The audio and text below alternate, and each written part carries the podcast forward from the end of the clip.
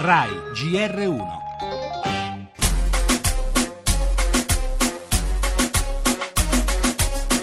Anche oggi sarà una giornata all'insegna del bollino rosso sulle strade del rientro a casa. Si sa quando si parte e non si sa quando si arriva. È finito anche il gasolio.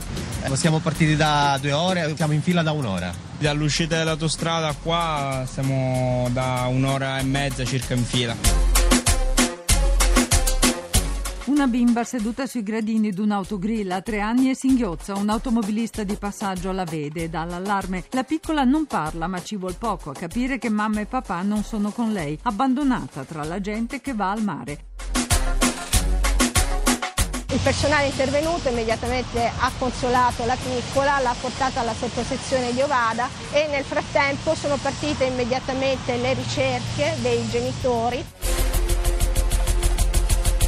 Siamo sulla Firenze Mare, una donna di quasi 80 anni ha creato il panico percorrendo l'autostrada a contromano per alcuni chilometri prima di essere bloccata. Per lei una multa da 4.000 euro e il ritiro della patente.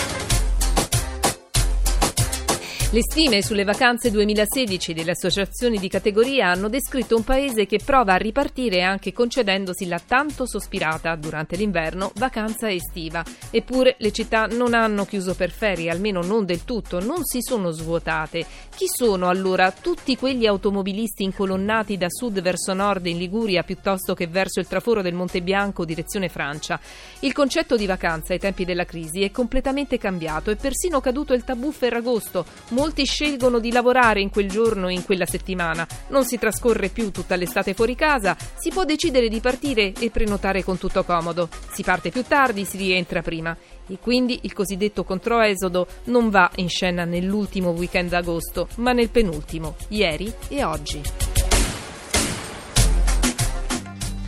Nel nostro giornale strage in Turchia, 30 morti, la tragedia senza fine in Siria, politica, nel PD emergono divisioni sul voto referendario, Grillo, noi paladini del no, la terribile fine dei sub a Palinuro, si cerca il terzo corpo, addio a Daniela Dessì, soprano orgoglio della lirica italiana. E per lo sport Olimpiadi, ultimo giorno e l'avvio del campionato di calcio.